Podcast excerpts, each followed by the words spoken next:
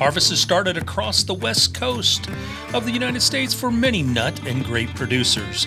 In this episode of FieldLink, we visit with agronomist Paul Crout about the importance of post harvest fertility plans for trees and vines prior to going dormant. In this segment, Paul will share some valuable insight about the importance of potassium and the impact that it has on tree and vine crops. Plus, we'll catch up with Jody Lawrence for an update on the Pro Farmer Crop Tour across the Midwest. Plus, Jody will share some further insight about the Ukrainian crop deal with Romania and how it's going to impact U.S. producers.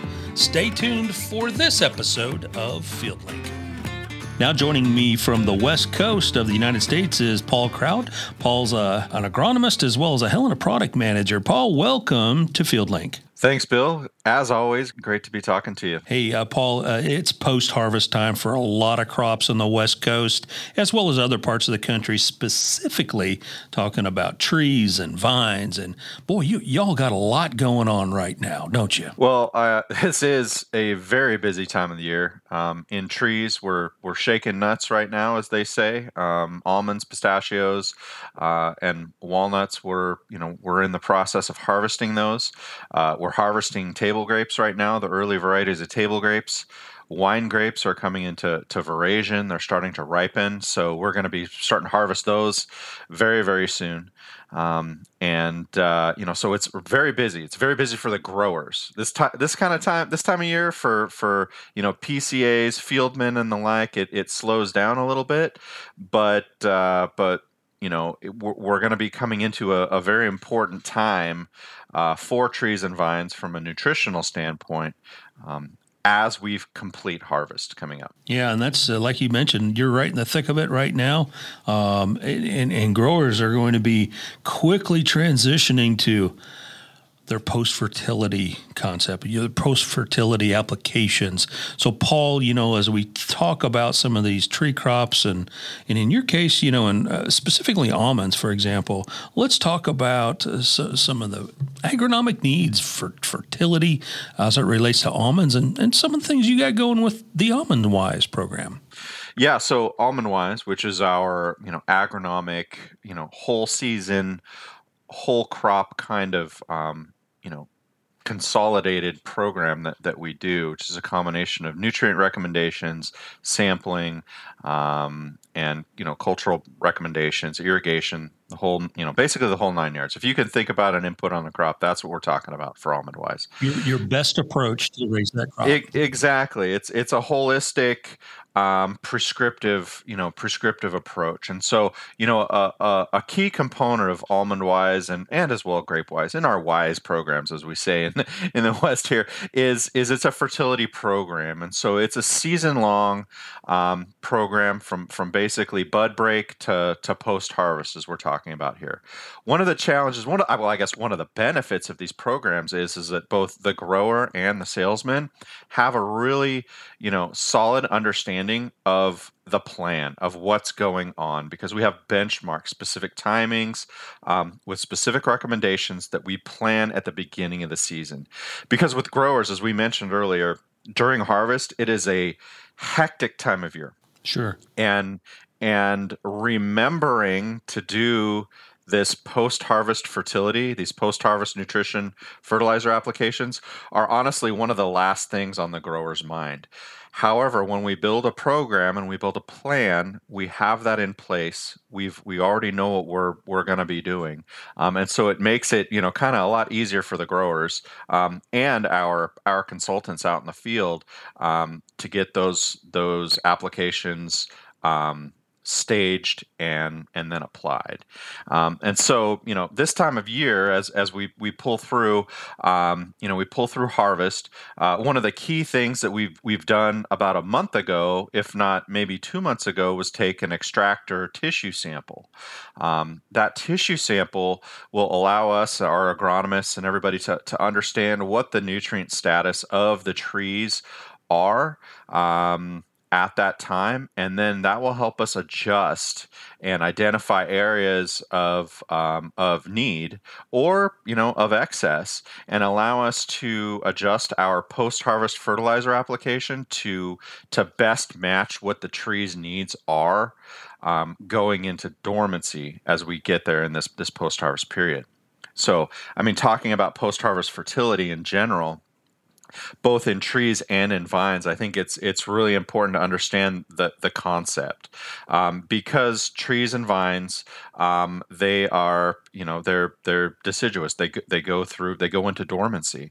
And and so prior to dormancy those the trees and vines are taking up nutrients and storing those in the roots and in, in the woody tissue for use in the following season. So one thing that I, you know, one kind of um, comment I always like to make about post-harvest fertility is, is that this post-harvest fertilizer application is the first application for next year. You're actually feeding your trees and and building that foundation for a, a strong um, you know, spring flowering or spring bud break. Because in the spring, all that all that growth that's coming from stored energy in the trees. They're not photosynthesizing. There's no leaves until there's you know five you know fully expanded leaves um, the trees aren't you know taking up any any water they aren't taking up any nutrients because they aren't evapotranspiring. So, um, you know, all that growth and all that energy is from stored, you know, stored nutrition that the trees took up after, um, you know, after harvest before going into dormancy. Wow. Uh, so there's a whole lot going on with that crop, uh, you know, especially as we enter into the next couple of weeks for a lot of these crops. As you mentioned, you're going to be having that fertility program really, I guess, uh, pretty well zeroed in on what that particular crop needs for next season. Yeah, exactly. And and it's obviously we we don't want to be guessing coming into post harvest because I think another uh, important concept in post harvest is timing. Mm-hmm. Timing is really critical. Um, we need to have if we have a cold snap and the trees you know start to tar- start to lose their leaves, um, leaves start to turn color. It's too late. We need to have um, that application made while trees are still have you know trees still have have you know active um, photosynthesis. If if you see you know trees or vines that uh, that have brown leaves, it's too late. So we need to you know timing is really you know kind of the other critical component. And I think one you know one practice that that most growers do is they do a post you know an irrigation um, kind of post harvest to kind of give those trees and those vines a really good you know drink of water before they they start to go dormant. So that's the perfect time to make that that post harvest fertilizer application. Well, you have the ability to incorporate that uh, to that water uptake, and you can include potentially some pretty unique products uh, from the Helena Products Group portfolio, correct? Yeah, absolutely. I mean, key components of um, you know of a post-harvest fertilizer application. Um, typically, we're applying nitrogen, um, we're applying potassium, uh, as well as either some bioscience products or or additional micronutrients that, that the plants might have or the trees and vines might have needed um, as indicated from our earlier tissue samples. And so a couple of key i think key components in those post-harvest fertilizer applications are our nucleus potassium um, products, so Nucleus 0021 or Nucleus 0015. Um, you know, a key component of when we apply any kind of fertilizer application is is uptake and and availability. And at this time, as I mentioned earlier, we have a very narrow window before those trees go dormant. So we want those nutrients to be available to the plant immediately. Um, we can't wait for for things to break down in the soil because that might you know soil temperatures are going to get cooler or things are going to happen where where we can have uptake you know inhibition and so we want immediately available nutrients.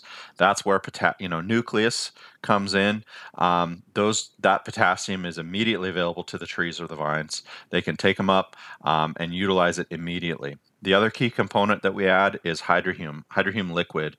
Um, hydrohume is is a, a, key component in in our both our grape wise and our almond wise fertility programs um, for a whole host of reasons. But but number one is assisting with nutrient uptake.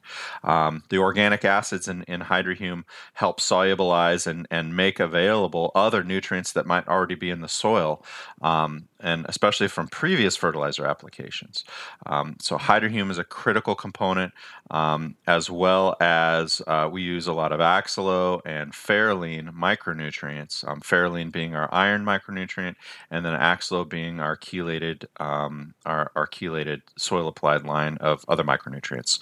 Um, again, the, the, key is availability, um, because oftentimes we make a fertilizer application, and the tree might only have two or three weeks to take that up before weather changes or we lose leaves and stuff. So it, it's it's a really critical time period. You know, Paul. Uh, there, there's a lot of things that can go into a fertility program, and one of the neat things about the Almond Wise program or the Grape Wise program, in your case, is it takes all of those things into consideration. And and you did a really nice job of laying that out. How nucleus uh, has that quick uptake, but you know the hydrohume liquid adds to you know the quick uptake and conversions and so forth all to get that potassium. And that's a critical component of nucleus uh, for most of the crops that you're dealing with in, in, in California and Washington, as well as Oregon in that area, and really any tree crop or or, or grape crop uh, around the country, for that matter. Is that correct? Yes. Uh, you know, potassium is, in in my opinion, is is the, one of the single most important nutrients that trees and vines, fruiting trees and vines, um, use. Uh, if you think about wine grapes, um, for example, um, for every ton of, of wine grapes we remove, every ton of crop we remove, we're removing 12 pounds of potassium. That's more than any other nutrient that we apply. That's more than nitrogen, that's more than phosphorus, that's more than um, um calcium. So potassium is really, really critical, and not just in, in fruit fruit development and fruit load. Um, it's also important in you know in as a growth factor within permanent crops within trees and vines. Um, potassium is a, is a key component in um, you know increasing the the caliper or the diameter of the the xylem and the phloem within new shoot within new tissue. Um, so think about you know a straw. The more po- available potassium you have in the in the tree and vine, the larger that xylem and phloem is going to be. Um, so the bigger the straw is, that the in and the capacity of that that tissue to be able to take up water um, and nutrients. High levels of potassium also help with frost you know frost resistance um, in the springtime. Um, they it helps with uh, you know a whole host of other other factors, not just where people think about you know fruit production or sugar production or carbohydrate production. Um, so it is one of the key com- you know key nutrients out there. It's also one that that is often unfortunately ignored. Um, you know to to other nutrients, but like you mentioned. Uh, in almond wise and a, and a grape wise, um, and honestly, any Helena you know fertility program that that's built addresses all of those nutritional needs. Um, I think a key component of those programs is is that we we really follow the you know the four R's uh, principles of you know the right product, the right rate, the right time, um, in the right spot. And and those programs are really driven to address not only the the nutrients and and the the form of the nutrients, but also the, the right timing, because because trees and vines need different nutrients at different times. And so, for example, in this post harvest fertility time, the two the two nutrients I mentioned, one of them being um, you know potassium, the other being nitrogen. Those are the two nutrients that are really really critical um, that the, the, the trees and vines are taking up um, that they're going to store over the you know over the over the dormancy period. Um, and and as a as a kind of a rule of thumb, when I build a fertility program, say for grapes, I'm applying you know 80% of the nitrogen um, in season, and then about 20% goes into this post harvest fertility application. And I would say the same holds true for potassium. So we're really targeting that you know specific time when the trees need and and vines need these nutrients. Um, within that that kind of program approach. And Paul, I think it's important for our listeners uh, that are tuning in. All of your advice that you're talking about certainly is applied to you know growers in almonds and grapes in the West Coast, mm-hmm. but a lot of the same strategies can be implemented in whether you're a pecan grower in or pecan, however you pronounce it, in Texas or Georgia, or or or uh, a, a, grape grower in uh, New York. Correct? Absolutely. I mean, you know, really, it, it doesn't really matter where you you know where you're growing. You know, plant physiology plant crop needs are, are really the same. You, it's just the you know the areas that you have. Some areas might have plenty of potassium in the soil, say in in parts of Texas, for example, um, where we really don't need to apply as as much potassium. I would argue that there still needs to be some potassium applied, um, but uh, you know absolutely whether in your uh, you're in New York, Pennsylvania, Michigan you know texas georgia whatever you're wherever you're growing um, you know the method of application might be different. You might not not everybody might be on drip irrigation like we are in california. Um, you know it might be you might be dry farm um, so you might not have any form of irrigation you, plants still need those nutrients. So the, the, the the the nutrients that we apply, the fertilizer inputs that we apply, they might be different. They might be dry as opposed to liquid, or the method of application might be different. We might we might do a you know a, a shank application, um, or you know a dry band application, or we would fertigate. So it's it's it it really you know it doesn't matter where you are the you know the nutrient demand is is going to be there uh, is the same. Um, and and I think that's the, the the neat thing is is that we build programs based on the grower specific situation. We don't have a you know kind of a one size fits all kind of program because that you know that might work but but you know but that really isn't in the the spirit of what we're all about, which is prescriptive fertility, um, you know, drilled down to you know to the least common denominator for the grower be it you know be it a, an irrigation block be it a um, you know be it a, a um, you know a variety block uh, whatever is the, the least common denominator for the grower we're building our programs to to specifically address those those needs. Well, and, and, and what's exciting about that is all of those programs are really focused, as you mentioned, with the 4R uh, uh, process in mind. Um, and that is so critically important for the grower, but also for the environment as well. And we're taking all of those things into consideration when building out a program like Almond Wise and like Grape Wise. Exactly. Uh, you know, having to farm and, and write recommendations in California, as I'm sure you can imagine, we're uh, we're quite regulated when it comes to, you know, obviously not only pesticides. Everybody knows pesticides, but nu- nutrients as well. And you know, really, nitrogen is is the the big one, um, just because nitrogen is so mobile. Nitrate is so mobile in, in water. So you know, every GrapeWise and almond wise program we have is based on a you know we have a, a, nitrogen budget that that we build where we take into consideration um, you know the water the amount of nitrogen in the water, the amount of nitrogen in the soil, um, you know, all those different factors, and you know, the the nitrogen needs of the crop. We take that all into consideration, um, and then you know, we we build a, a program based on that.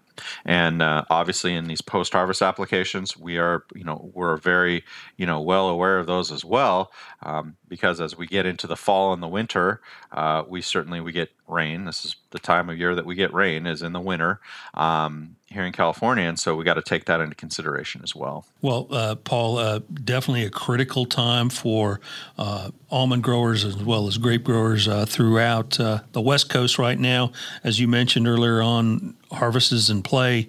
Uh, the next 30, 60 days are pretty critical. Great time to take advantage of a fertility program, building that program before we get into fall dormancy to take advantage of this next 30, 60 days before things really uh, kind of close down for the winter, correct? Exactly. You know, we'll be, you know, from a, a, nutritional standpoint and a fertility standpoint, this is this is our last chance to to set the stage for, you know, for next year.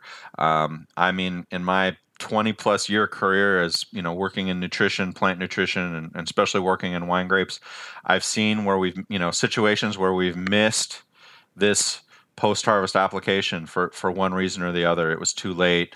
Um, irrigation went down. You know, something happened, and we weren't able to get this you know this application on.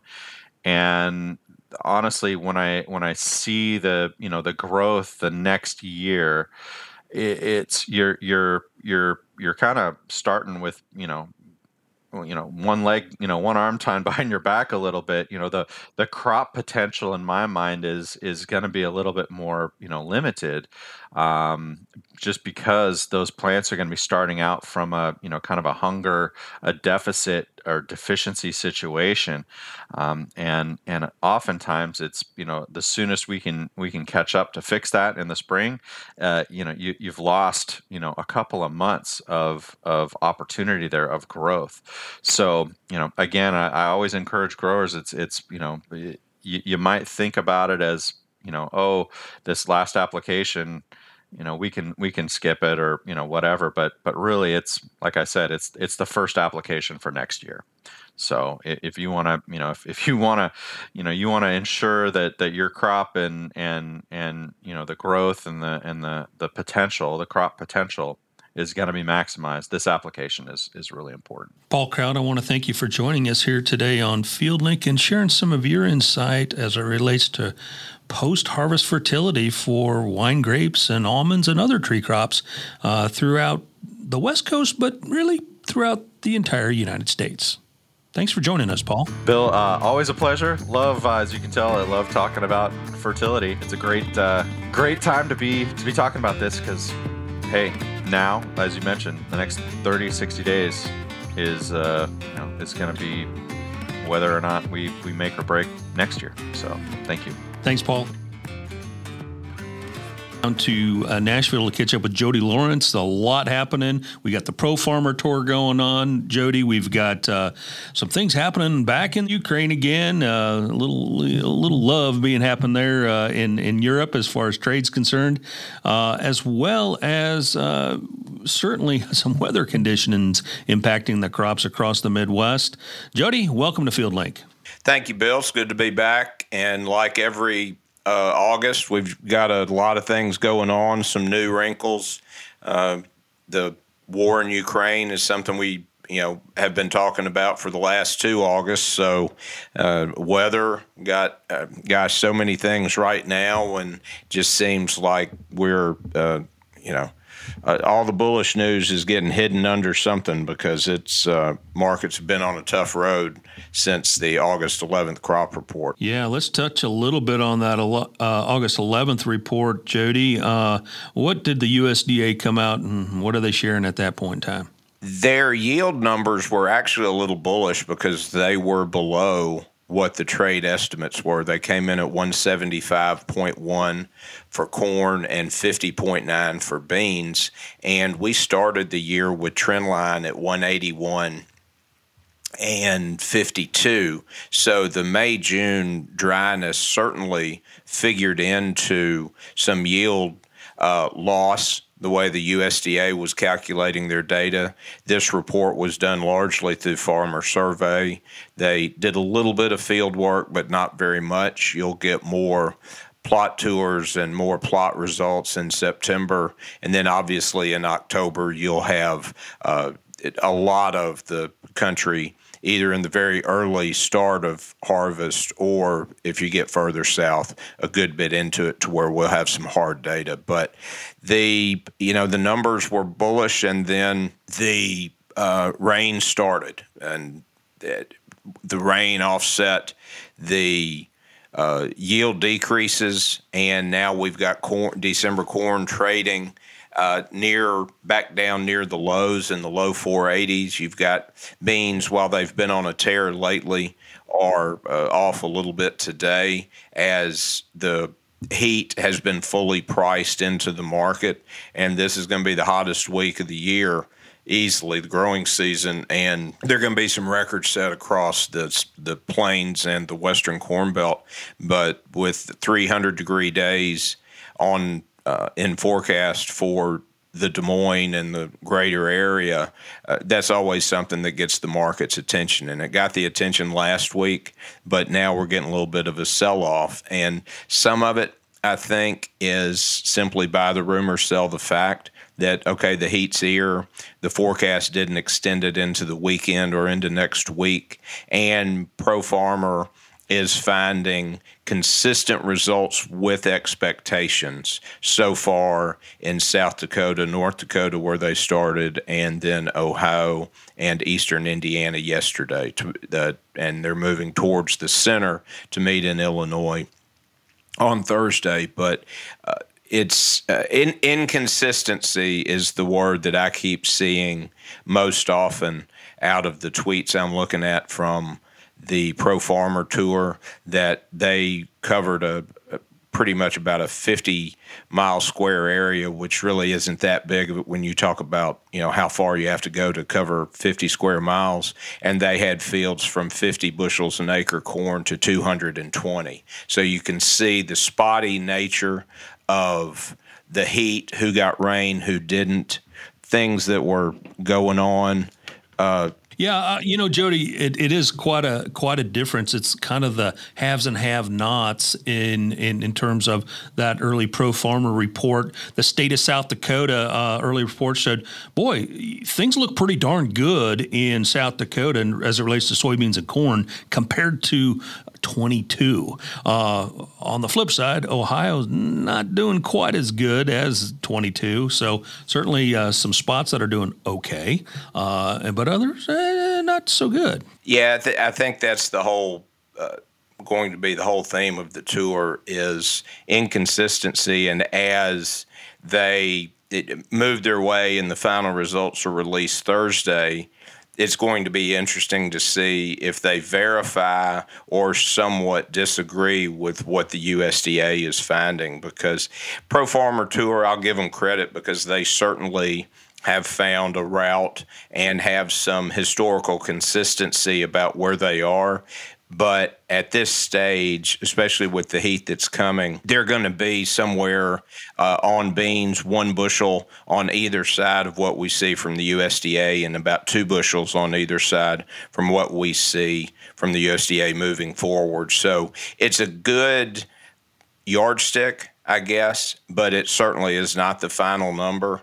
And I don't think that it's going to substantially move the market one way or the other unless they get into the real uh, meat of eastern Iowa and central Illinois and find out that the May June heat really caused a lot of, uh, you know, uh, cob uh, uh, just blank you know blank firing and a lot of empty cobs and uh, and low low kernel low test weight potential we're just going to have to get through the end of this to see. And by the end of the week, we'll at least have some affirmation from Pro Farmer that the May June heat and lack of rain uh, has negatively impacted the crop. Yeah, you know, I think it's important to go back, as you mentioned on the front end here, Jody, the USDA information. That is a survey. That is a that's a survey. It's a mail-in survey to growers across the country, and they compile that data. And uh,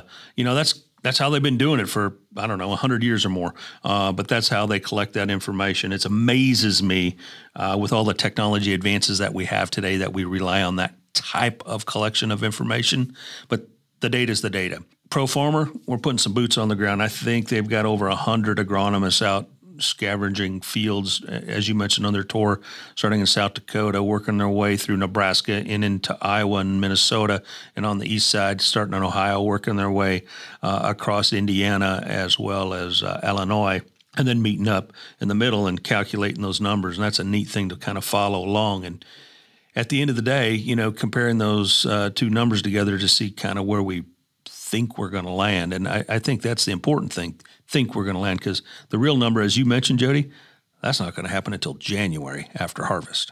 Exactly. And the dry nature of what's going on, and we've seen this, uh, I want to say really the last year was COVID harvest in 2020, where we had some excessive heat and some uh, real fast dry down in August and September. So the harvest may be starting a little bit earlier than normal if this weather pattern holds, because what I'm looking at certainly dry, uh, too dry for the, to finish the bean crop where everybody would like to see it. into Labor Day, and corn at this point, and we can tell by the way the market's trading, weather is al- almost uh, of no impact to corn uh, at you know at, at this late stage. While a lot of people will differ with that opinion, the market is telling us that they are not adding any weather premium or yield loss to the heat from this week. Jody, let's transition a little bit. Uh, you mentioned uh, Ukraine uh, on our opening. They've, they've got some agreements in place to distribute, you know, their grain crop out through Romania and others. Uh, let's talk a little bit about that and how that could impact our global market. Well, what we have thought for the 18 months that this has been going on that at some point Russia would want to basically cripple all of Ukraine's infrastructure and their ability to finance the war. And a majority of what Ukraine has to export is their wheat and corn, their agricultural production. We've known that for a long time, and everyone made to this point the incorrect assumption that Russia would do everything it could to bankrupt Ukraine through blowing up the ports, blowing up of the rail lines, blowing up of, uh, you know, or, or, just destroying anything that would allow them to get grain out and get dollars in. And what's happened, they came in and they allowed the Black Sea export corridor deal late last summer. It's been about a year since those rumors started, and I think it went into effect late September, early October of last year. Then they ended the export corridor about six weeks ago, and that's when wheat shot up to eight dollars, and now we're back trading in uh, the low sixes. That the until we see a any type of disruption out of the shipping lanes and the exportable capacity for both Russia and Ukraine, we're going to have pressure on the grain markets through wheat in particular. And right now, uh, Ukraine just is uh, finalizing a deal apparently with the European Union, with Romania as the uh, largest player in this, that all of Ukraine's grain is going to be able, either through rail or water, get through Romania to get its way through Europe and then be exported out through all the European ports. And Russia, to this point, has been able to, other than the SWIFT banking regulations or the uh, problems or the sanctions that the that NATO and the UN put on them, really they haven't seen anything. They had a record wheat crop and they've been able to export and ship 100% of it. Ukraine's made no offensive to stop that, and China certainly has uh, been a partner. With it, impossible to tell how much, but they we know they're a substantial partner in getting all of Russia's exportable supply out. So this is going to go down when we look back at this and get to the final tally. Hopefully, the war ends. That this is going to be the most overhyped uh, world logistics nightmare that never happened. And, and a lot of that's because China is sitting there willing to purchase everything they can from Russia, and uh, and it's starting to impact U.S. exports as well. Oh yeah, because it's uh, when you look at the and th- there is a bright spot on the wheat market, if you want to call it that, for India.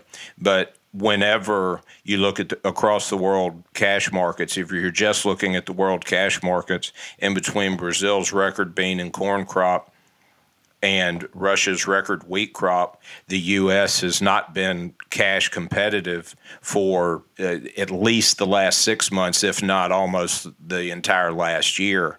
And with that lack of competitiveness, our exports have suffered. Uh, corn exports are uh, the worst I can remember in my career as far as the percentage and going down, and that's largely due to Brazil's exportable supply uh, being so large, a very strong U.S. dollar because of all the rate increases, and the uh, uh, the lower trend of all of the exportable exportable countries currency. So we we've been in a bad spot since the Fed started fighting inflation.